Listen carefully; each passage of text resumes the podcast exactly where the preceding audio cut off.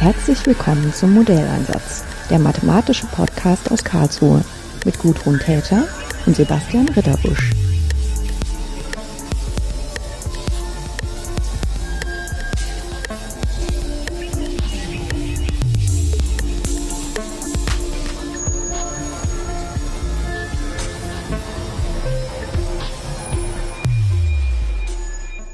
Ich bin heute an der FU in Berlin zu Gast im Mathematischen Institut und mir gegenüber sitzt Frau Professor äh, Lutz Westphal. Und wir sehen uns zwar zum ersten Mal, aber irgendwie haben wir das Gefühl, wir kennen uns schon ewig, weil wir schon seit fast zwei Jahren versuchen, ähm, diesen Termin zu finden, wo wir uns gegenüber sitzen und dieses Gespräch führen. Ähm, Sie sind mir damals aufgefallen, oder letztendlich ist das ja immer noch ähm, der Fall, dass Sie in den DMV-Mitteilungen, das ist das Blatt von unserem Berufsverband der DMV, immer eine Seite gestalten, äh, die für Kinder zugänglich ist. Ähm, so ein bisschen Mathematik-Knobel, Mathematik-Rätsel, ein bisschen Mathematik-witzig auch darstellen. Und da ist mir dieser Name Lutz Westphal immer schon mal aufgefallen.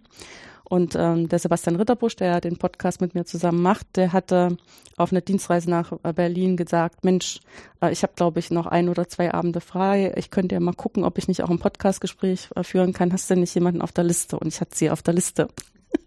Das ist schön. Ja, weil ich dachte, äh, wir haben auch wirklich gerne Gesprächspartner und Gesprächspartnerinnen, die uns mal was erzählen darüber, welche Meinung sie eigentlich dazu haben und auch welche Erfahrungen sie damit haben, wie man Mathematik unterrichten soll und kann. Und ähm, hier im Haus ist jetzt gerade die Tagung gewesen zum forschenden Lernen, sozusagen so eine Art, man könnte sagen, Weiterbildungsveranstaltung für Lehrer und äh, Lehrerinnen. Äh, und vielleicht ist das auch ein ganz guter Punkt, in unser Gespräch einzusteigen. Wie kann denn forschendes Lernen überhaupt stattfinden? Ja, also da, darüber denken wir jetzt schon eine ganze Weile nach. Ich betreue dieses Projekt Matheforscher der Stiftung Rechnen jetzt seit acht Jahren mit. Und wir sind damals einfach gestartet, haben gesagt, forschendes Lernen soll in die Schulen kommen im Mathematikunterricht. Und ähm, wir wussten eigentlich gar nicht so genau, was das ist. Aber der Ansatz war, war und ist, ähm, dass Mathematik ähm, ist ja viel aktiver von den Schülerinnen und Schülern entdeckt und beforscht wird und dadurch auch ein authentischeres Bild von Mathematik entsteht. Wir haben jetzt genau hier diese MNU-Tagung mit ähm, Veranstaltungen auch zum forschenden Lernen. Wir sehen, dass die Lehrerschaft sehr interessiert ist, ähm, weil, weil es einfach ein gleich ein aktiveres Erarbeiten von Mathematik impliziert. Was uns im Moment sehr interessiert dabei ist, was eigentlich Forschen in der Mathematik ausmacht und bedeutet. Dazu gibt es nämlich praktisch keine Veröffentlichungen. Und da sind wir im Moment auf dem Weg und verstehen auch viele Dinge mehr und, und sehen eben auch den, den Unterschied zu den Naturwissenschaften wo forschendes Lernen schon ganz lange im Unterricht gang und gäbe ist. Ähm, und das Problem und auch das Spannende in der Mathematik ist eben, dass unsere Objekte, mit denen wir arbeiten, nicht handgreiflich da sind, nicht greifbar sind, dass wir im Abstrakten arbeiten und eben auch in diesen abstrakten Räumen ja letztlich hantieren müssen, um forschen zu können. Das ist das, was wir äh, mit den Le Lehrkräften dann auch äh, besprechen und üben und letztlich ähm, den Lehrkräften auch erstmal vermitteln müssen. Die bringen in der Regel aus ihrem Lehramtsstudium keinen mathematischen Forschergeist mit. Ja, das ist unsere eigene Schuld, ne? Ja, genau. Also das ist ja ein ganz, ganz großes Diskussionsthema im Moment und äh, es macht aber richtig Spaß. Wir machen das hier auch in unseren Didaktikseminaren im Master zum Teil eben, dass wir uns auf den Weg machen mit den zukünftigen oder amtierenden Lehrerinnen und Lehrern und sagen, Mensch, du, du darfst einfach auch mal loslaufen und selber Mathe ausprobieren, selber mit Mathe hantieren und forschen und es gibt keine Denkverbote. Und das ist, ist eine sehr, sehr gute Sache und die, die Lehrerinnen und Lehrer, die sich trauen, äh, diesen Weg zu gehen. Das ist auch ganz spannend zu sehen, wie, wie die sich entfalten und entwickeln können, gemeinsam letztlich mit ihren Schülerinnen und Schülern. Also das dürfen wir in diesem äh, Projekt der Stiftung Rechnen eben seit Jahren jetzt beobachten, weil wir da ganz individuell Lehrkräfte begleiten und also die auch persönlich gut kennen mittlerweile und diese, diese Freude, die wir wieder erwecken können bei den Lehrkräften. Mensch, Mathe ist, ist und bleibt spannend und besteht eben nicht nur aus bestimmten Rechenregeln. Das, das ist was ganz Wichtiges und was, mhm. wo ich auch so spüre, dass, dass wir eben mehr Authentizität reinbringen in den Matheunterricht. Ja. Also wer jetzt vielleicht sich an den Kopf greift und sich fragt, was man denn anders im Matheunterricht machen könnte, als forschen zu lernen. Es ist ja schon so, dass wir ähm, in den Schulen seit, ich weiß nicht, vielleicht 100 Jahren äh, darauf setzen, dass Mathematik als so ein fertiges Denkgebäude vermittelt wird. Ne? Mhm. Und dann fängt man irgendwie an, so eine Basis zu legen mit Zahlen, Zahlenraum bis 20, da muss dann sicher beherrscht werden mit Addition und Subtraktion und dann macht man die Zahlen größer, dann macht man Multiplikation und, und eigentlich lernt man immer nur so Regeln. Ja. Und es ähm, natürlich kann auch eine Lehrperson Ideen haben, äh, dass man mal so Teile hat, wo was spielerisch gemacht wird, was man ja auch wie forschendes Lernen äh, auffassen kann. Aber ähm, eigentlich, auch wenn man in die Lehrbücher guckt, ist es äh, die Regel, die Regel, die Regel, die Regel. Und wenn man alle Regeln richtig anwendet, dann hat man Mathematik verstanden. Und was natürlich dahinter völlig kaputt geht, ist, dass natürlich Mathematik so niemals entstanden ist. Und dass Leute, die heute noch Mathematik entwickeln, auch nicht so arbeiten. Genau, das ist der Punkt. Und also ich habe das große Glück, dass ich seit Jahren inmitten der Mathematik sitze als Mathematikdidaktikerin mhm. und eben ja auch ganz nah äh, dran bin an, an aktueller mathematischer Forschung. Und das hat mir letztlich die Augen geöffnet, nach dem Referendariat dann in diesen Kontext zu kommen und zu sagen, nee, also das ist was ganz anderes, was die hier machen. Und aber auch die, ich habe die feste Überzeugung, dass man das in die Schule transportieren kann wenn man die Lehrkräfte begleitet, denn die haben auch ihre eigene Lernbiografie. Mhm.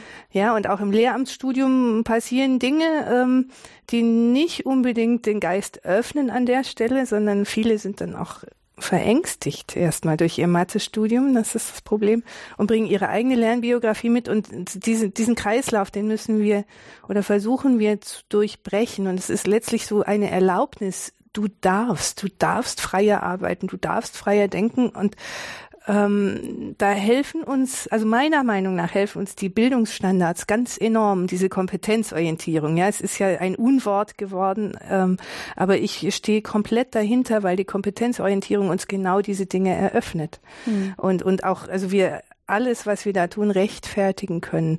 Das müssen wir sogar tun. Ja, kommunizieren, argumentieren, Problem lösen wird ganz klar gefordert. Und das kann ich nicht machen, wenn ich in diesem schematischen Abarbeiten von Algorithmen bin. Aber wir sehen also, wie viel Mut es auch kostet für die Lehrkräfte, weil die wirklich raus müssen aus all dem, was sie äh, kennengelernt haben vorher. Und ähm, da bräuchten wir eigentlich viele Ressourcen, um, um äh, viel engmaschiger begleiten zu können, diese, diese Prozesse, ja. Mhm. Ja, die haben ja letztendlich dann auch in ihrem eigenen Studium, soweit sie dann Mathematik lernen, sind sie eigentlich in diesem Teil gefangen, wo wir auch da immer noch dran festhalten im ja. Studium. Es ist ja erst relativ spät, dass wir unseren Studierenden dann erlauben, auch selber zu forschen.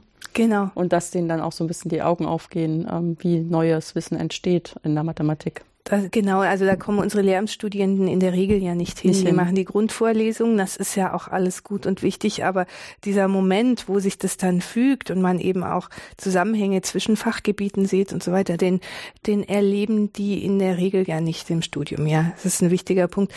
Tatsächlich gibt es da aber auch Ideen, gerade bei uns an der Freien Universität hat äh, Günther Ziegler zusammen auch dann mit Christian Hase auch ein Konzept ent entwickelt, ähm, ja ein bisschen breiter auf die Mathematik zu gucken. Panorama der Mathematik heißt, es ist eine Veranstaltung, die unsere Lehrämtler jetzt hören können. Und ähm, auch, also ganz im ersten Semester haben wir eine neue Veranstaltung, ähm, in der eben nicht mehr so schematisch auf die Mathematik geguckt wird. Mhm. Und da erhoffen wir uns äh, positive Effekte. Mal sehen. Ja, ich meine, das sind ja auch so zwei Stufen. Die erste Stufe ist im Studium Möglichkeiten zu eröffnen für Lehramtsstudierende, letztendlich auch für Mathematiker, wenn die das möchten. Ne? Genau. Aber für die ja. Lehramtsstudierenden ist es halt wichtig, weil die das dann multiplizieren später als mhm. Lehrperson. Ähm, auf Mathematik ein bisschen anders zu gucken, zum Beispiel auch indem man das historisch unterrichtet. Ja, ne? zu sagen, genau. die Sachen sind so und so entstanden, die und die Irrwege gab's Und ähm, was weiß ich, am Ende haben die sich auch noch persönlich bekämpft, was dann mit Mathematikentwicklung vielleicht nicht mehr so viel zu tun ist, aber eine hübsche Anekdote, die dann hilft, dass man sich auch ein paar Sachen merkt. Ja, und dass man so ein bisschen emotional besetzt ist. Mhm. Und ähm, dass man dann sieht, dass es nicht irgendwie äh, was vom Himmel gefallen ist, ähm, was man dann so also vor dem man so niederknien und das muss man glauben. Ja. und dann irgendwie diese Sätze beherrschen und im eigenen Leben umsetzen, so ist das gar nicht gekommen, sondern das hat, das hat sich so abgelagert in Sedimentschichten von Wissen und wir versuchen das nur so kompakt zu vermitteln, damit es möglichst schnell geht. Ja, diese Effizienz, die mhm. Effizienz der Unimatte, das ist genau das, was wir in der Schule erstmal nicht brauchen. Mhm. Und was Sie angesprochen haben, auch diese ähm, ja biografische Aspekte. Also es sind eben Menschen, die Mathematik entwickelt haben. Man weiß ja nicht, ob entdeckt oder erfunden, das ist eine andere Frage, aber Menschen, die sich mit Mathematik beschäftigt haben, unter anderem auch gar nicht so wenig Frauen, von denen wissen wir am allerwenigsten, aber ähm, das ist auch so ein wichtiger, wichtiger Punkt zu sehen, dass ist nicht, ja, ist nicht wie so ein Gesetzestext, den ich jetzt auswendig lernen muss, sondern ist in Entwicklung begriffen und auch heute noch. Und ich habe tatsächlich manchmal in, in Lehrer, Lehrerfortbildungen Lehrkräfte, die sagen, ach wirklich, hier wird wirklich noch geforscht in der Mathematik. Und das sind dann, glaube ich, sehr wichtige Momente, dass man sich das klar macht. Also wir, wir haben ein Schlagwort dazu, wir sagen, wir wollen Mathematik nicht als fertiges Produkt vermitteln, sondern als Prozess. Mathematik mhm. als Prozess. Was wäre denn jetzt so ein beispielhaftes ähm, Konzept wie, oder ein Beispiel dafür, wie man forschendes Lernen an irgendeinem der Themen in der Schule machen könnte? Wir haben im Matheforscherprojekt ganz viele ähm, Unterrichtsideen entwickelt. Also ich sage wir, also die Lehrkräfte äh, mit Unterstützung von uns aus der Wissenschaft. Ähm, ich war neulich in der Schule in Hohenneuendorf zu Gast und, und konnte zugucken. Ähm, da wurde Mathematik am Billardtisch gemacht. Die Schülerinnen und Schüler haben erstmal kleine Billardtische gebaut und auch das ist Mathematik, war sehr interessant, wie man diese Eckleisten messen muss. Da sind nämlich, also darf man nicht einfach A mal B machen, dann hat man nämlich keine Ecken gebaut. Ähm, also da war schon ganz viel drin. Und dann haben die ähm, dieses Drei-Banden-Billard gespielt, wo, wo der Ball immer erst dreimal an die Bande muss und dann ähm, die nächste Kugel treffen darf und haben äh, eben daran ähm, Spiegelsymmetrien erarbeitet und solche Dinge. Also das, das wäre so ein, so ein typischer äh, forschender Ansatz zu sagen, ich gehe wirklich von etwas Handfestem aus. Da versuchen wir es eben, das, dieses Abstrakte auch greifbar zu machen mit Dingen. Also ganz viel in, bei, in diesem forschenden Unterricht passiert über, über Gegenstände erst einmal, damit wir einen Zugang finden. Und äh, dann ist, ist sehr, sehr wichtig in diesem forschenden Ansatz, äh, dass wir die Schülerinnen und Schüler ähm, ermutigen und letztlich auch trainieren, wirklich Fragen zu stellen an das Ganze. Also es ist ein, ein Herzstück dieses ähm, ja unseres Modells zum forschenden Lernen, ähm, dass ich dann wirklich auch sozusagen die dümmsten Fragen stellen darf und ähm, ja wieder lerne überhaupt zu staunen über das Ganze, weil das beobachten wir sehr. Ich habe das Gefühl, die Generation äh, Smartphone, die ist nicht mehr sehr gewöhnt, überhaupt zu staunen und, und äh, Fragen zu stellen an das, was um sie herum ist. Sie haben dazu gar keine Zeit mehr. Und das, das kultivieren wir da ganz stark, wirklich Fragen finden, gucken, ist in der Frage überhaupt Mathematik drin?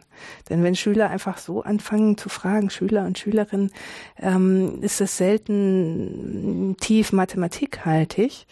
Und, und daran arbeiten wir auch weiter. Gerade auch, auch bei, bei dieser Billardsache konnte man das gut sehen, äh, dass wirklich Fragen gesammelt werden und dann wird beschlossen, mit diesen und diesen Fragen arbeiten wir im Unterricht weiter.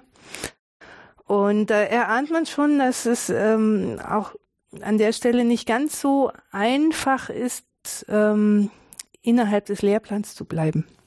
Ja, aber äh, wir haben eigentlich festgestellt, dass diese kleinen Ausflüge rechts und links, die man dann vielleicht auch macht, ähm, dass die wirklich nicht schaden, weil wir ersparen uns letztlich eine Menge Übungszeit, wenn, wenn wir mathematische Themen so erarbeiten in, in diesem forschenden Kontext, ähm, setzt sich das in, in den Köpfen deutlich besser und nachhaltiger fest, was wir jetzt noch nicht wissenschaftlich beweisen können, aber aus Erfahrung wissen.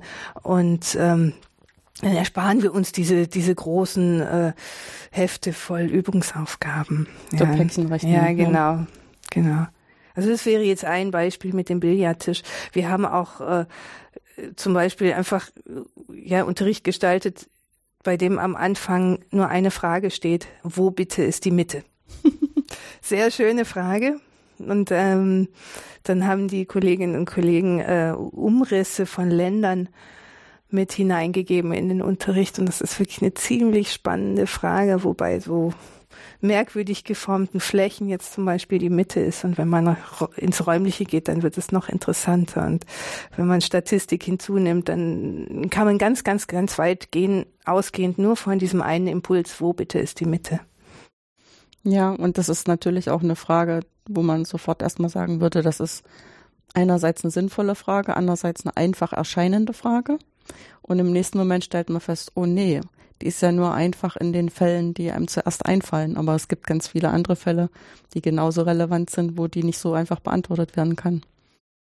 Ja, und das ist, also ich, ich liebe dieses Thema, allein wenn man nur in, in die Statistik guckt, denn äh, was ist denn die mittlere Augenfarbe der Klasse. Also mit dem arithmetischen Mittel kommt man ja nur so ganz wenig weit in all diesen Sachen und das ist aber vielen gar nicht bewusst, also auch vielen Lehrkräften nicht. Ne? Das arithmetische Mittel dominiert all diese Dinge und bei diesen geometrischen Fragestellungen ist wirklich interessant. Also zum Beispiel gibt es in Tübingen, wo ich geboren bin, einen Ort, äh, da ist eine Statue aufgestellt, das sei der Mittelpunkt Baden-Württembergs.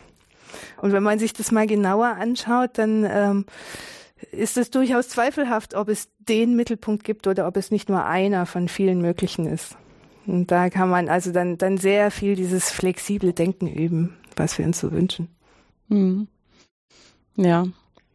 Ähm, es ist aber schon eine Frage, wie kann man dann ähm, mit Objekten rangehen, um äh, solche Mittelpunktsachen zu bestimmen?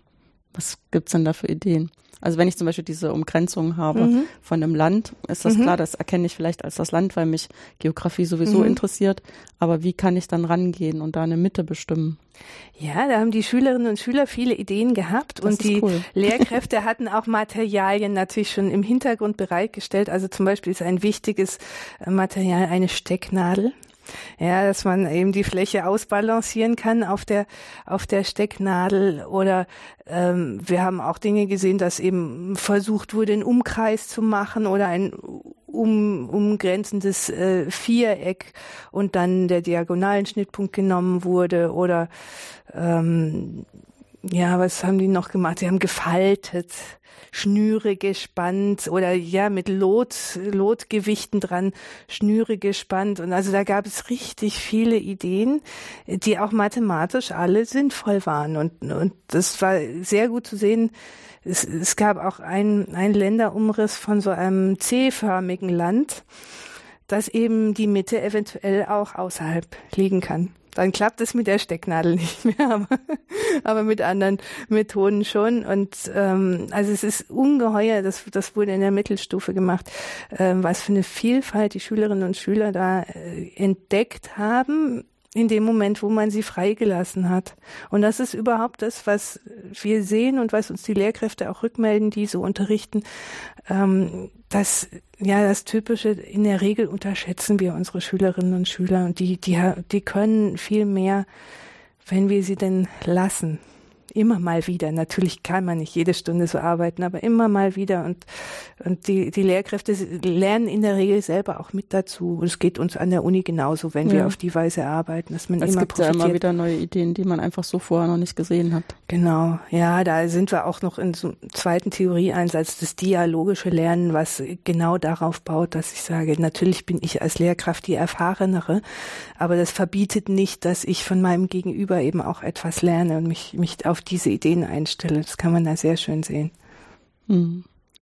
Ist natürlich äh, eine Frage, wie man dann damit umgeht, dass man vielleicht auch Leute in eine Sackgasse gehen sieht. Mhm. Ja, Fehlerfreundlichkeit im Mathematikunterricht. Ne? Diese Kultur ist noch nicht so sehr ausgeprägt bei uns, das muss man wirklich sagen. Ähm, ja, also das ist natürlich immer die tagesaktuelle Entscheidung und, und wirklich schwierig äh, für die Lehrkräfte, ähm, ab welchem Punkt sie dann auch sagen, ja, jetzt äh, euer Weg war schön und interessant, aber wir nehmen uns doch eine andere Fragestellung oder einen anderen Weg vor. Ähm, wir hatten am Anfang dieses Projekts Matheforscher das Problem, dass die Lehrkräfte dachten, sie dürfen überhaupt nicht eingreifen.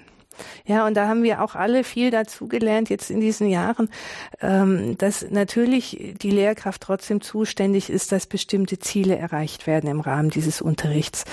Und das stecken die Schülerinnen und Schüler auch wirklich gut weg. Also man muss auch keine Angst haben, mal zu sagen, eine schöne Idee, aber jetzt im Unterricht machen wir etwas anderes. Sind die ja letztlich auch gewöhnt. Gewöhnt, ja.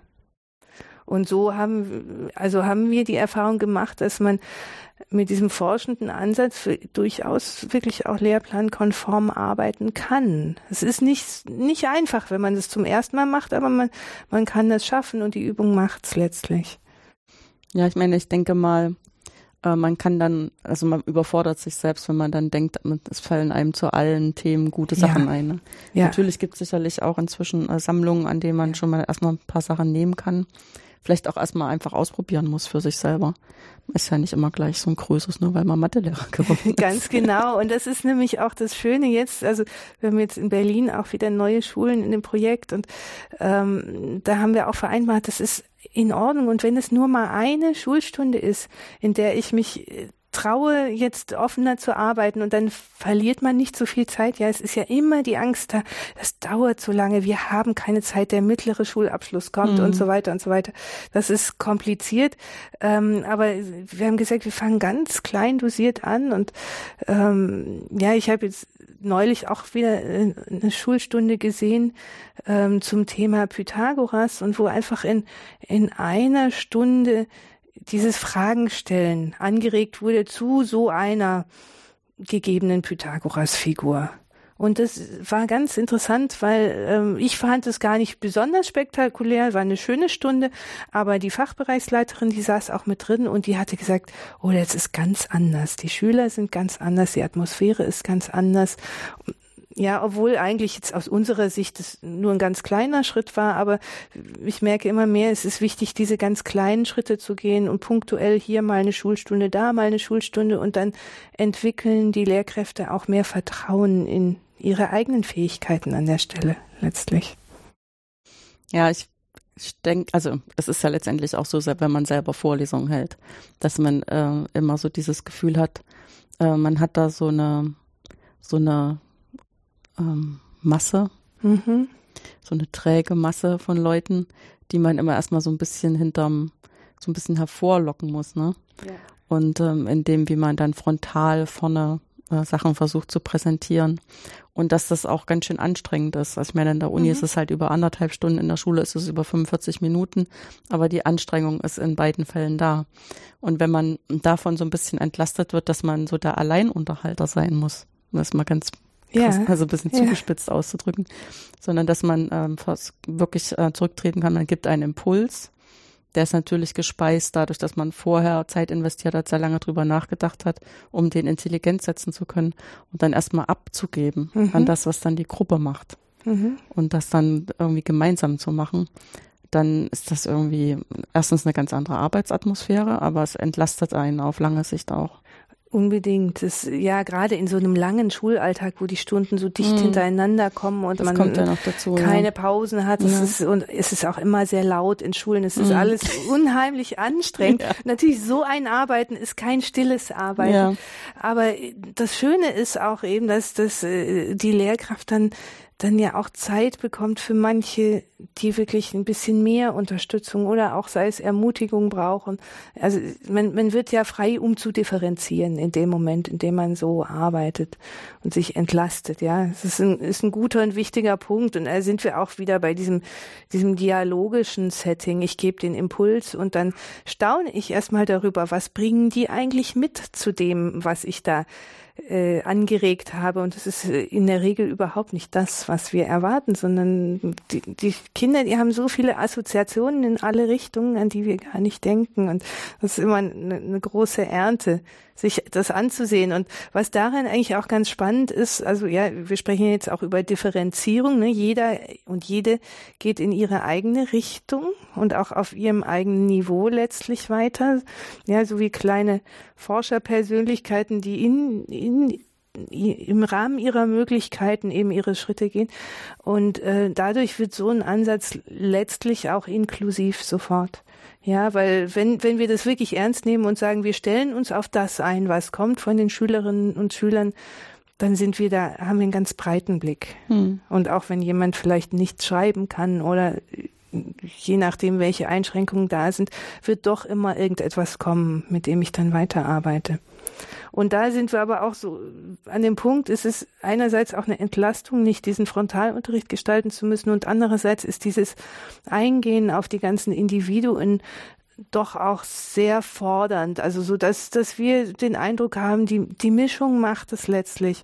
Und es gibt auch Schülerinnen und Schüler, die sagen immer, jetzt erzählen Sie uns doch einfach, wie es geht. Ich möchte es jetzt einfach korrekt hören und nicht immer diese ganzen Umwege gehen müssen. Ja, die gibt's natürlich auch. Ja.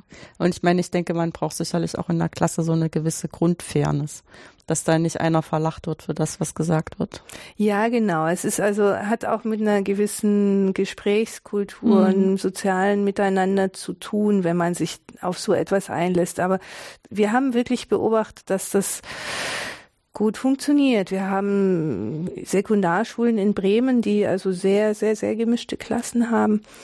Ähm, und auch da funktioniert es weil offenbar dieses Kompetenzerleben dann doch doch so stark ist für jeden Einzelnen und jede Einzelne. Also es ist erstaunlich. Das kann ich wissenschaftlich nicht nicht belegen. Das sind einfach die Erfahrungen aus dem Projekt. Ja, wenn man jetzt ähm, dazu ähm, versucht, didaktische Forschung ähm, zu betreiben und das dann auch ähm, niederzuschreiben mhm. und zu veröffentlichen, was sind denn dann so Fragestellungen, die Sie da verfolgen am Rande dieses forschenden Lernen? Also wir, wir machen im Moment Grundlagenforschung hier, äh, nämlich erstmal die Frage, ähm, wie charakterisiert sich mathematische Forschung? Da machen wir eine Interviewstudie. Ähm, eben weil es dazu erstaunlich wenig gibt und wir es noch, also ja, wir sind von den ersten Interviews auch erstmal überrascht. Das ist anders rausgekommen, als wir dachten. Also das wirklich im Sinne von Grundlagenforschung, was bedeutet überhaupt Forschen? Was verbirgt sich dahinter in diesem Fach? Ähm, Natürlich möchte man eines Tages auch empirische Forschung sehen. Es, ist, es gab auch jetzt eine Studie zu den Matheforscherlehrern und Lehrerinnen, ähm, wo es darum ging, wie, wie sind ähm, Beliefs, also das Bild von Mathematik, was ich habe, wie ist das gekoppelt äh, mit der Umsetzung dieser Matheforscher-Ideen? Und das ist natürlich auch keine Überraschung. Je breiter das Bild von Mathematik ist, umso leichter fällt es natürlich auch, ähm, ja, in diesem Sinne zu unterrichten. Ansonsten ist es relativ schwierig, immer solche Dinge zu fassen. Es gibt mhm. natürlich viele Studien, ich habe jetzt auch gerade wieder was gelesen, da ging es darum, ob eine bestimmte Art von Unterricht die Motivation steigert, die Leistung steigert. Da macht man so, so vorher, nachher Tests und dazwischen eine sogenannte Intervention. Ähm, das ist, kann man alles machen. Ich finde es aber grundsätzlich eben schwierig, weil ja Unterricht einfach ein hochdimensionales Geschehen ist und man in diesen empirischen Studien eben immer nur einen Blickwinkel herausgreifen kann. Und es ist natürlich wichtig, dass wir uns da auch vortasten. Also unser Forschungsgebiet ist ja auch noch sehr jung und ist die Forschungsmethodik dabei, sich zu etablieren. Aber es, ich finde es durchaus äh, diskutabel, ähm, dass man, also, oder das Problem ist, dass man diese Ergebnisse von solchen Studien nicht einfach als die Wahrheit nehmen darf. Weil wenn man allein schon sieht, wie eine Schulklasse, dieselbe Schulklasse montags in der sechsten Stunde ist und freitags in der ersten Stunde, da hat man manchmal das Gefühl, es sitzen überhaupt nicht dieselben Menschen drin. Das heißt, wir haben halt selten gute Testbedingungen. Und solche Kontrollgruppendesigns, die sind oft ethisch nicht wirklich vertretbar. Also das ist eine ganz komplizierte Frage, die Sie jetzt gestellt haben. Und ähm, deshalb wir hier in der Arbeitsgruppe, wir beschäftigen uns momentan eher mit Grundlagenforschung und wir haben auch ein, äh, ein Forschungsprojekt zum also Begriff des forschenden Lernens, Modell des forschenden Lernens in Abgrenzung zum entdeckenden Lernen. Das ist eine akademisch spitzfindige Fragestellung, die aber für uns ziemlich interessant ist und aus der man nachher wieder Handreichungen für die Praxis machen kann. Mhm.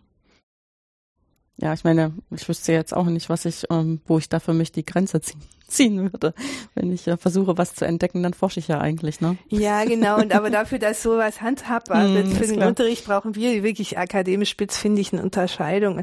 Die, die können wir auch, äh, glaube ich, ganz gut ziehen. Das sind, es sind einfach unterschiedliche Schwerpunktsetzungen, die man macht in, im Design von Unterricht. Aber letztlich, ich meine, die Frage, die über dem allem steht, ist natürlich, ob ähm, solche didaktischen Ansätze wie forschendes Lernen, entdeckendes Lernen, dialogisches Lernen, ähm, ob die ein nachhaltigeres mathematisches Wissen generieren als der klassische Unterricht. Also das wäre das, was ich vermute und was wir zum Teil erleben dürfen, wenn wir Schülerinnen und Schüler wiedersehen. Und das wäre schön, so etwas wissenschaftlich nachweisen zu können. Ist aber eben, wie gesagt, nicht so ganz unproblematisch. Hm. Na, ich denke mal, auf alle Fälle werden die Personen später anders über Mathematik reden.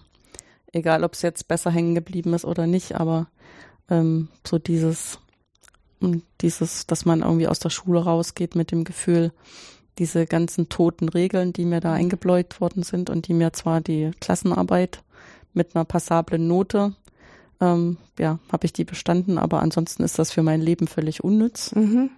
Ähm, wenn man dabei Spaß gehabt hat, war es nicht unnütz. Ja, genau. Und auch und das hat erstmal mit Nützlichkeit nichts zu tun, es hat nur was damit zu tun, dass man es einfach anders wahrnimmt. Ja, genau, dass es ein angenehmes Fach werden könnte. Mhm. Für viele ist es das ja nicht. Das ist ganz offensichtlich. Und ja, es, genau, es ist so, so diese emotionale Ebene, das, das wünschen wir uns natürlich sehr, dass Mathe nicht mehr das Hassfach ist. Und das ist über solche spielerischen Ansätze bestimmt möglich. Und, aber letztlich auch so diese, diese, mm, Alltagsorientierung, dass ich sehen kann, dass Mathematik überall um uns rum ist. Weil wir als Fachfrauen, wir müssen ja nur einmal hier im Raum äh, uns umgucken und haben schon sehr viele Dinge und Fragen und Beobachtungen im Kopf, die mathematisch sind. Und das wünsche ich mir eben so, diese, diese Weltsicht ähm, ein bisschen, ja, wie soll ich sagen, ein bisschen mehr anregen zu können, ein bisschen mehr hinterfragen und sei es dass sie später sich nicht irgendwie eine, eine dumme Versicherung aufschwatzen lassen, sondern, sondern da auch kritisch darauf gucken, ja, so mhm. Richtung Mündigkeit.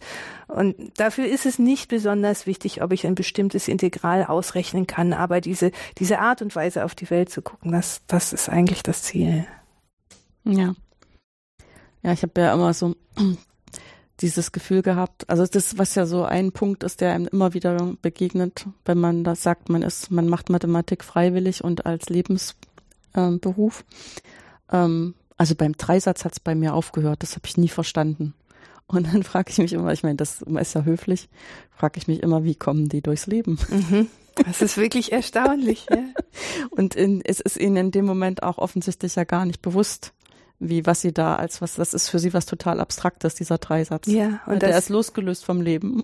Aber das ist sozusagen das, was man eigentlich jeden Tag braucht. Ja, und auch eigentlich ganz natürlich anwendet. Ja, und ja ich beobachte es auch, mein jüngerer Sohn ist in der zweiten Klasse und sehr interessant, wenn die Lehrerin im Elternabend erklärt, wie man den Zehnerübergang bewältigt im Zahlenraum bis 20 bei der Addition, dass eben doch viele Eltern sagen, oh mein Gott, jetzt geht es schon los, dass ich es wieder nicht verstehe. Oh mein Gott, jetzt ist es schon wieder diese schlimme Mathe.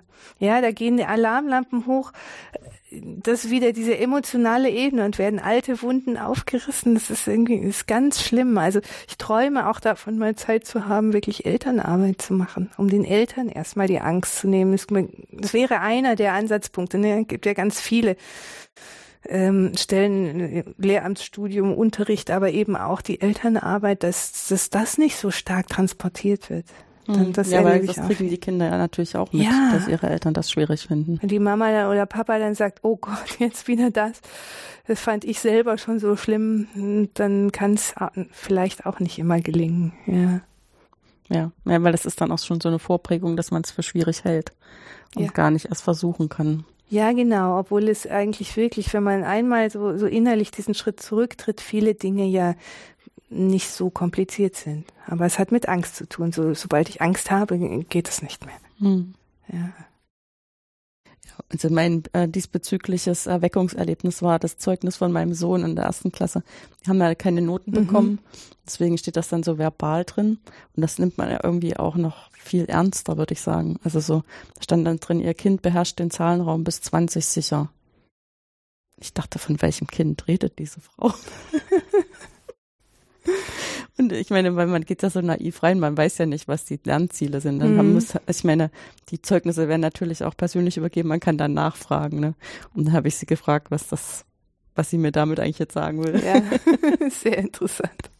Sagt sie ja nicht. Sie weiß schon selbst, dass er das auch schon vorher konnte und dass er jetzt auch ganz andere Zahlenräume beherrscht. Ja, das Aber das ist sozusagen die Aussage, das, was wir gerne beibringen wollten, hat er wunderbar verstanden. Ja, genau, aber darüber hinaus geht auch nichts. Wir hatten auch im letzten Schuljahr erste Klasse eine Hausaufgabe, die mein Sohn mit negativen Zahlen gelöst hat. Das kam leider durchgestrichen zurück, obwohl es komplett korrekt war, hm. weil es eben nicht in dieses Schema passte. Passt, mhm. ja.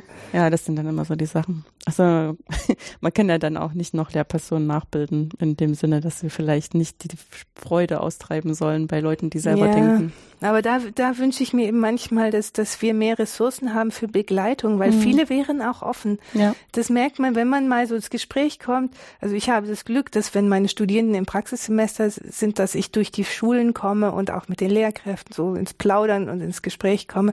Und das ist nämlich gar nicht so, dass sie sich verschließen gegen irgendwas, sondern viele sagen dann auch, ja, eigentlich hätte ich gerne mal jemand, der mich unterstützt und Ideen von außen und den Blick von außen reinbringt. Und da könnte man, glaube ich, noch eine ganze Menge äh, bewegen, weil die natürlich in ihrem Schulalltag einfach auch sehr gestresst sind und manchmal eben den Blick über den Tellerrand gar nicht machen können. Hm. Wobei, also meine Erfahrung mit den Lehrpersonen unserer Kinder war, ähm, dass in der Grundschule, ähm, also war das einfach dialogisch. Also mhm. die haben sich nicht selbst so überhöht, weder gegenüber den Kindern noch gegenüber den Lehr äh, Eltern. Und ähm, da hätte man sowas auch zur Sprache bringen können und das wäre irgendwie ähm, allgemein Einverständnis aufgelöst worden. Mhm. Ohne dass jemand das Gesicht verliert, ganz selbstverständlich. Yeah. Und ich habe dann erst in der Abklasse 5 das Gefühl gehabt, dass dadurch, dass halt auch auf die Lehrperson unfassbarer Druck in alle Richtungen ausgeübt wird, dass sie dann über ihre Zeit als Lehrperson irgendwie auch so in so Muster fallen, yeah. aus denen sie nicht mehr rauskommen, weil sie einfach nicht wissen, wie sie es schaffen sollen. Ne? Ja, letztlich schützt das ja. auch, genau, dass, dass man die Distanz ein bisschen erhöht mhm. zur Schülerschaft. Das ist auch eine, eine Rückmeldung von unseren Matheforscher, Lehrerinnen und Lehrern, dass sich die Beziehung zu den Schülern, Schülerinnen verändert, verbessert. Mhm. Ja, dass sie genau auch in den Oberschulen eben wieder mehr in diese Gespräche kommen, in diese, auf die Augenhöhe an der Stelle, wo es passt. Ja, das, das ist, ist wichtig und gut. Wir hatten es ja vorhin schon davon, Mathematik muss ein menschlicheres Gesicht bekommen dafür, dass, dass sie besser gelernt wird und, und ähm, besser akzeptiert wird. Ja, und ich meine letztendlich, ähm, die Kinder, die sehen ja auch ganz genau, ob jemand hinter dem steht, was er sagt. Mhm. Also sprich, wenn ich Mathe-Lehrperson geworden bin, weil es mir halt irgendwie bequem erschien oder weil mir nichts Besseres eingefallen ist, ich es aber eigentlich im tiefsten Herzen auch irgendwie doof finde, mhm. dann kriegen die das raus. Und ja. dann nehmen die einen nicht ernst.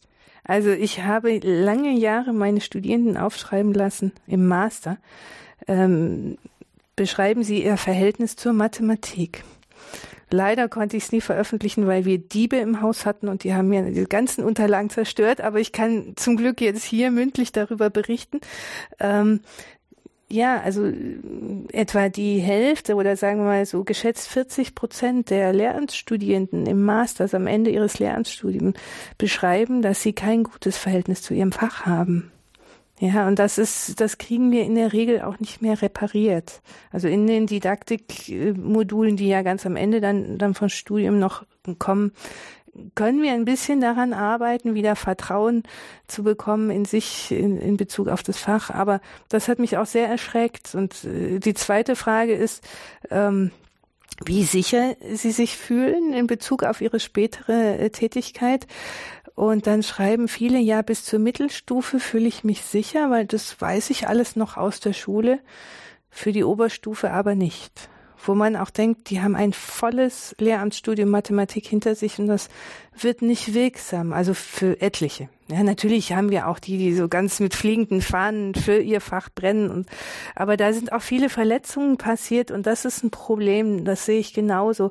Das sind Menschen, die wollten gerne äh, das Fach studieren und haben, waren vielleicht nicht so glücklich im Studium und die gehen aber mit diesem, sagen wir mal, angekratzten Selbstbewusstsein in die Schulen zurück.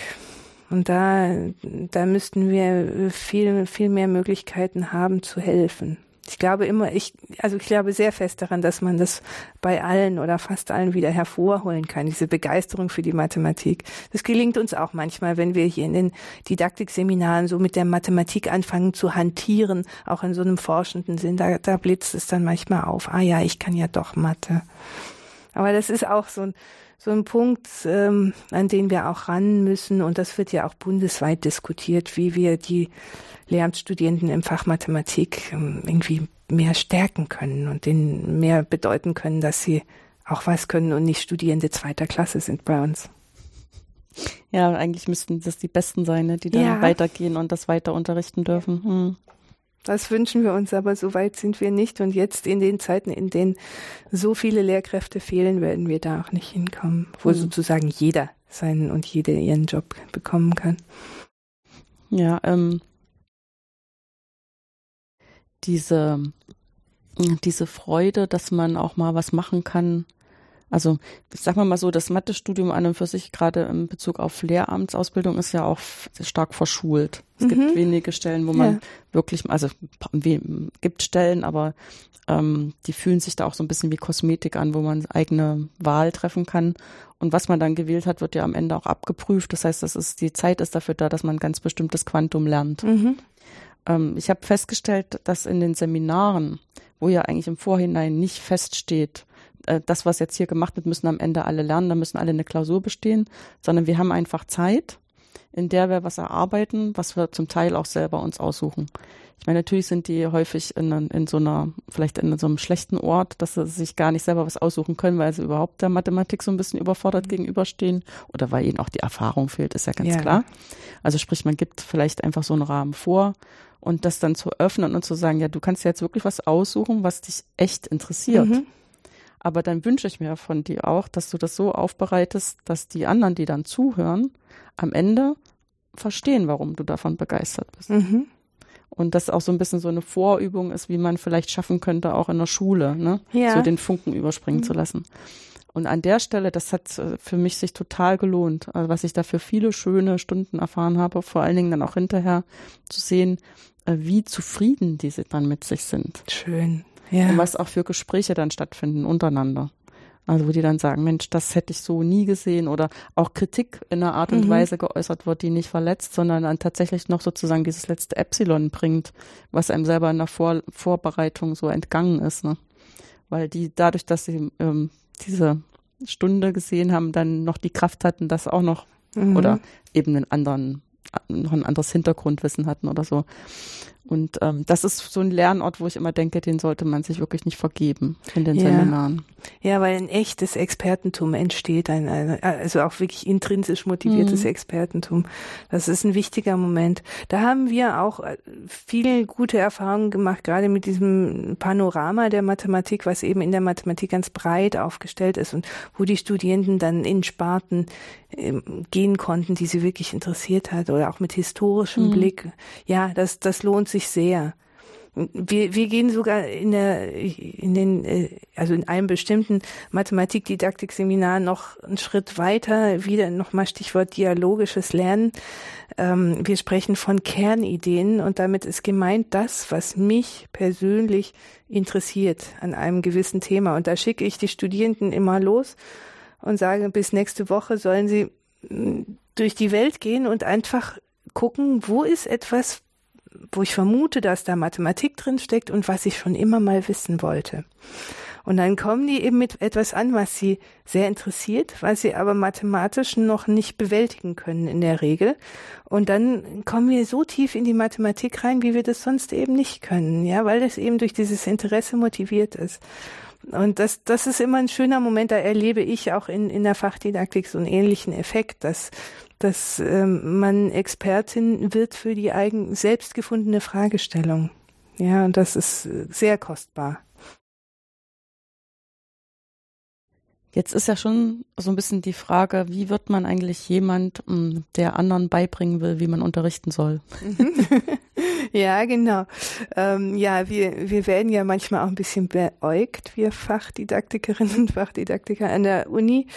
Ähm, genau, hier in, in Berlin an der FU haben wir alle eine volle Lehrerausbildung. Also ich habe Lehramt studiert und das Referendariat gemacht. Ähm, und anschließend hat sich es sehr schön ergeben, dass ich dann eine Promotion in Mathematikdidaktik machen konnte, von einem Mathematiker betreut, bei Martin Grötschel. Ähm, ja, und dann, dann ging der Lebensweg so weiter, dass ich an der Uni verblieben bin. Ähm, aber ganz wichtig und kostbar für meine Arbeit ist mir eben auch die Schulerfahrung, die ich habe. Ich bin auch später immer wieder unterrichten gegangen, wenn das ging. Es dürfte mehr sein. Also ich wünsche mir manchmal das Schweizer Modell. Dort ist man halb in der Schule und halb an der Uni. Das finde ich wirklich sehr gut und das ähm, ist aber für uns hier nicht zu realisieren. Das schafft man einfach nicht neben dem, was man hier an der Uni alles machen muss. Ähm, also das wäre sozusagen der formale Weg gewesen und ähm, ich meine, wenn Sie bei Herrn Krötschel promoviert haben, war ja vielleicht auch nochmal die Gefahr, dass Sie ähm, dann in die richtige Mathematik wechseln, weil das sind ja auch ganz spannende Anwendungssachen. Unbedingt, genau. Ich bin ja auch ganz tief, also es war meine große Chance, weil ich eben nach meinem Lehramtsstudium Nebenfach Mathematik äh, habe ich studiert, ähm, nochmal ganz tief einsteigen durfte in die diskrete Mathematik, diskrete Optimierung, was ich alles aus dem Studium nicht kannte. Mhm. Und ich habe auch Vorlesungen besucht dazu, war eine wunderbare Zeit. Tatsächlich diese Gefahr in Anführungszeichen bestand für mich überhaupt nicht, weil ich mich von Anfang an eben für die Vermittlung von Mathematik interessiert habe. Und also ich war immer nah dran an den ganzen Menschen, die da geforscht haben. Und ich bin auch mit einem Mathematiker verheiratet. Ich erlebe das zu Hause eben auch täglich ähm, mit, sozusagen, wie Mathematik entsteht und erforscht wird. Aber, aber sozusagen mein, mein Interesse ist wirklich die Vermittlung und Schule besser zu machen. Also natürlich eine sehr große Überschrift ja. äh, für das, was ich hier tue, aber das ist der Ansatz und vor allem nach dem Referendariat war, war der Punkt, ich hatte die Wahl, ich hätte wunderbare Stellen haben können. Ähm, mit den Fächern Musik und Mathematik konnte man sich das damals schon, schon aussuchen, äh, wurde man überall gebraucht.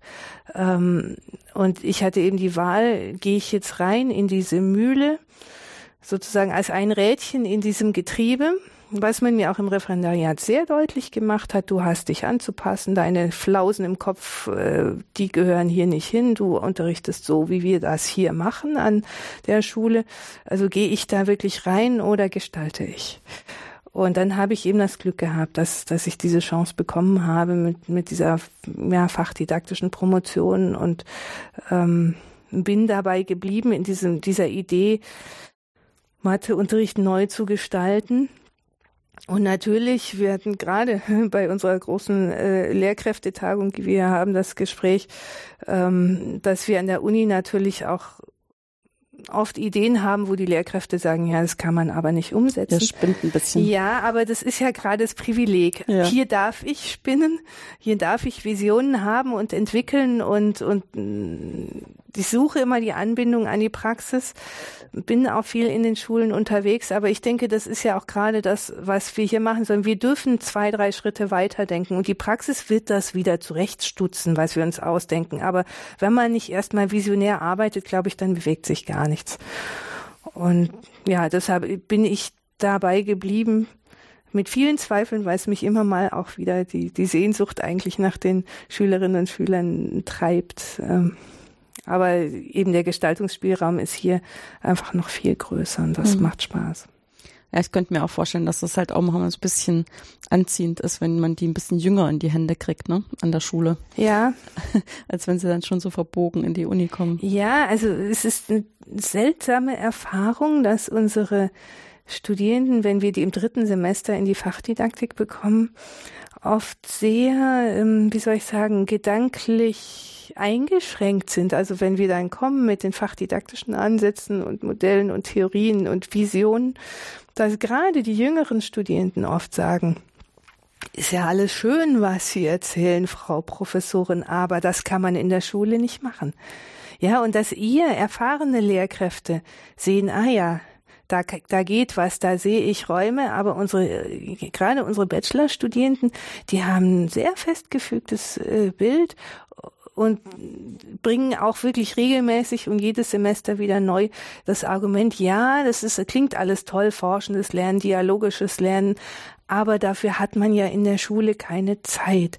Das heißt, sie bringen ganz, ganz festgefügte Alltagstheorien mit aus ihrer eigenen Lernbiografie und das äh, sehen wir als ganz wichtige Aufgabe der Lehrerausbildung an der Uni an, dass, dass wir diese, diese lernbiografischen Glaubenssätze hinterfragen und an denen arbeiten mit den Studierenden. Mhm. Ein Grund auch, warum wir gegen den Berliner Quereinstieg in den Schuldienst so vehement kämpfen weil da dieser Effekt natürlich auch greift. Ja, man unterrichtet so, wie man das eben kennt, und davon wollen wir ja weg.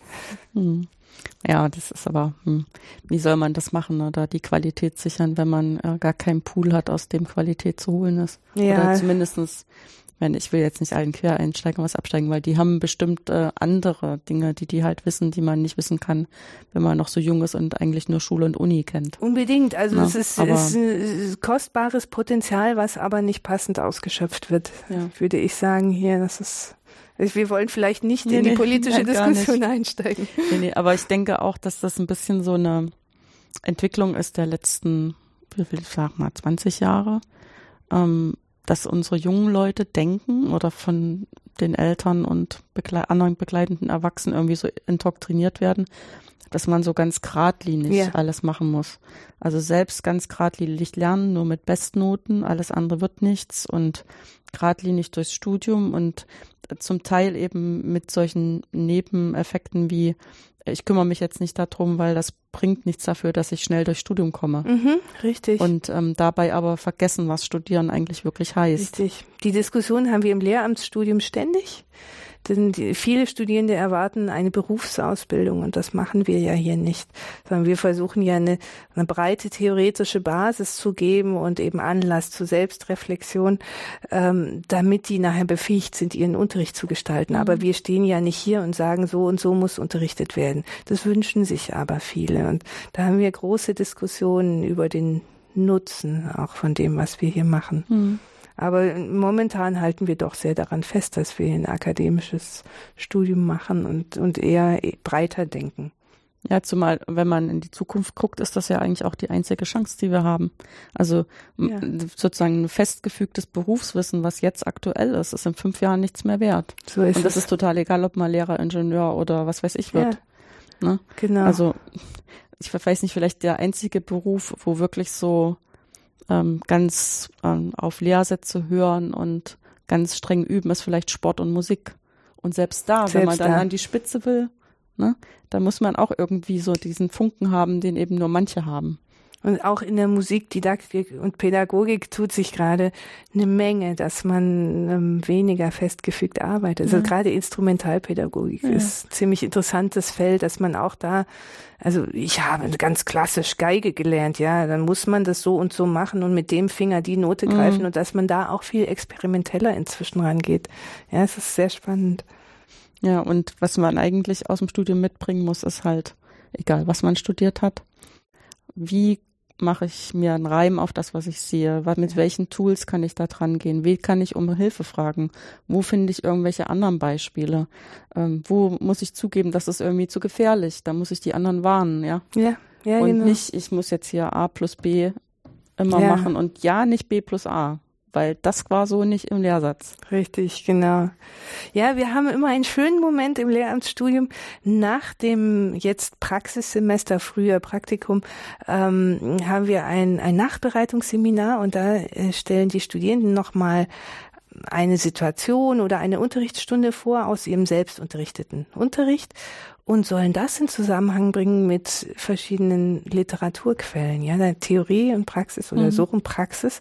Ja, ich habe dann eine Fragestellung, hätte ich an der Stelle zum Beispiel besser differenzieren können, dann lesen die etwas über Differenzierung im Mathematikunterricht und, und machen sich dann ihren Reim draus. Und das ist, da kriegen wir auch die Rückmeldung, das ist eigentlich der, eine, ein Schlüsselmoment im Studium, wo ich sehe, aha, lesen bringt etwas. Und auch verschiedene Perspektiven, ja, die müssen drei Literaturquellen mindestens bringen. Mehr Zeit haben die da, finde ich, noch schöner wäre es fünf oder so, aber immerhin drei verschiedene Blickwinkel auf meine Fragestellung und dann auch wirklich entscheiden, sagen, okay, das sagt mir nicht zu, das hätte nicht gepasst, aber das andere hätte gepasst, dass man einmal wenigstens das lernt, das so zusammenzubringen, Praxis und Theorie.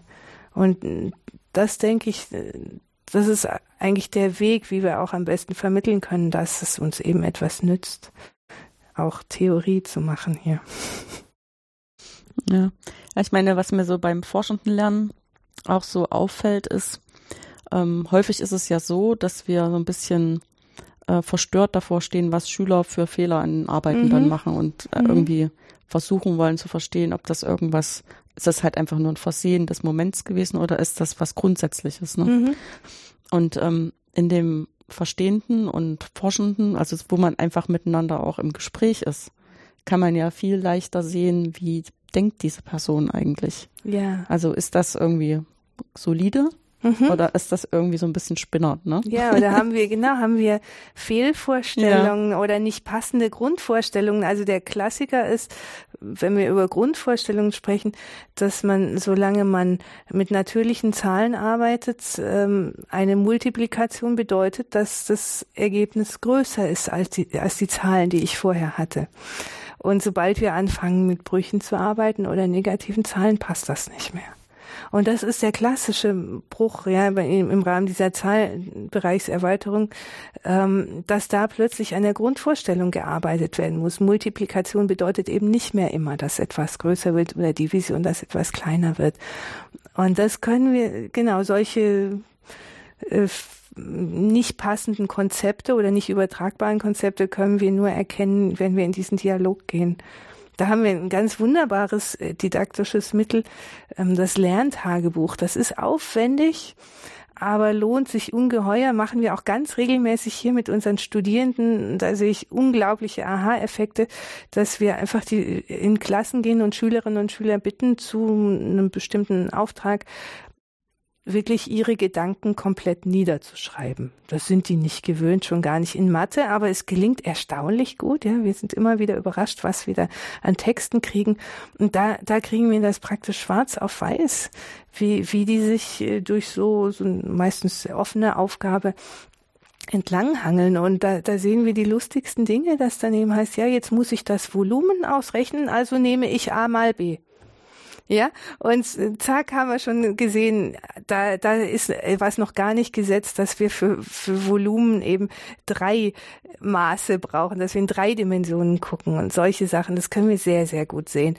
Und da wünsche ich mir auch und bin ich auf dem Weg, äh, dass wir das ein bisschen mehr etablieren können im, im, ja, im Regelunterricht, dieses Schreiben über die mathematischen Gedanken. Viele Lehrkräfte fürchten sich sehr davor, weil dann habe ich eine Klasse mit 34 Personen und ähm, habe nachher 34 Texte zu lesen. Ähm, das ist ein Problem, aber auch da, da geht es darum, kleindosiert anzufangen, dass ich mal eine Aufgabe stelle, gerade bei Bruchrechnen hochinteressant, sage, schreib mir doch bitte, wie du gerechnet hast. Und dann sammle ich das vielleicht von drei oder vieren ein und in der nächsten Woche wieder von vier oder so. Und ähm, also ja, Diagnose ist ein Wort dafür, was ich gar nicht mag, mag, weil das so nach Arzt klingt, ja. Aber die Idee dahinter ist eben zu begreifen, wo stehst du als mein Gegenüber und welchen ja, welche Hilfe brauchst du letztlich, um diese Hürde noch überwinden zu können? Hm. Zumal man damit natürlich auch so ein bisschen verbindet, die sprachlichen Fertigkeiten, ja. die man dann anwendet. Weil ich meine, das ist ja auch eine wichtige Sache, dass man dann anderen erklären kann, was man sich selbst überlegt hat. Ja. Das braucht man dann auch später im Beruf, egal was das für einer ist. Absolut. Und die Argument, also die, die ähm, Kompetenz argumentieren, kommunizieren ja. ist ganz groß in den Bildungsstandards und die finde ich auch sehr wichtig, dass man eben vermitteln kann. Auch dafür, dass Mathematik eben genau nicht diese Blackbox bleibt, wo entweder kann ich's oder kann ich's nicht, sondern dass es da auch viele Zwischentöne gibt und, und ich darüber sprechen kann. Ja, also da, da haben wir, da haben wir eigentlich eine ganze Menge Ideen und Werkzeuge, ähm, ja, wo es darum geht, die klein dosiert, niedrigschwellig in die Schulen zu bringen. Das ist eigentlich die große Kunst. Ja. Was wäre denn jetzt so ein Wunsch ähm, für die nächsten fünf Jahre? Irgendwas machen zu können oder eine Erwartungshaltung? Das ist, ist eine, also ich, ich überlege gerade, auf welche so Ebene viele, ich ne? jetzt ja. gehen soll, genau, genau. Aber doch, ich, ich will es mal so sagen, ich, ich würde mir eigentlich wünschen, noch viel mehr Möglichkeit haben, Lehrkräfte zu begleiten in ihrem Unterricht.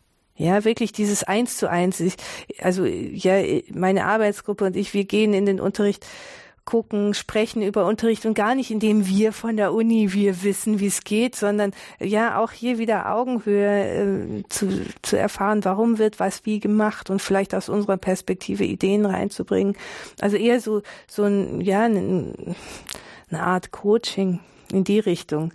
Da, da würde ich sehr gerne etwas aufbauen. Und ich weiß auch, ich kenne genügend Lehrkräfte, die auf sowas auch Lust hätten. Es hat mit Vertrauen zu tun, dass man sowas macht, aber das wäre etwas, was ich mir noch viel mehr wünschen würde, weil ich auch glaube, dass wir von Uni-Seite dann auch noch mal ein bisschen besser verstehen eigentlich, wo wirklich die, die Schwierigkeiten liegen. Wir gucken ja dann doch von außen in die Schulen rein. Da würde ich gerne viel bewegen oder auch meinetwegen auch ähm, ja mit äh, Quereinsteigern da ins Gespräch kommen. Ja, voneinander lernen und und Impulse setzen können, um Schule wirklich von innen verändern zu können. Das ja, wäre das ein Traum. Würde dann auch irgendwie helfen mit dieser Heterogenität, also das nicht als Problem, sondern als Chance ja. ähm, ergreifen ja. zu können. Ja. Ja, da gibt's ja dieses wunderbare Bild irgendwie mit so bunten Punkten. Einfach alle, alle Schülerinnen und Schüler einer Klasse sind verschieden. Keine zwei sind gleich. Und letztlich, wenn ich so auf einem bestimmten Niveau unterrichte, erwische ich ja in der Regel keinen. Ja. Das, das muss man sich klar machen. Aber das ist vielen ganz unangenehm, dieser Gedanke. Ich spreche darüber auch öfter mit Lehrkräften und ähm, Kollege Jörg Ramseger, der hat mal gesagt, gelungene Differenzierung bedeutet, dass die sogenannte Leistungsschere sich weiter öffnet.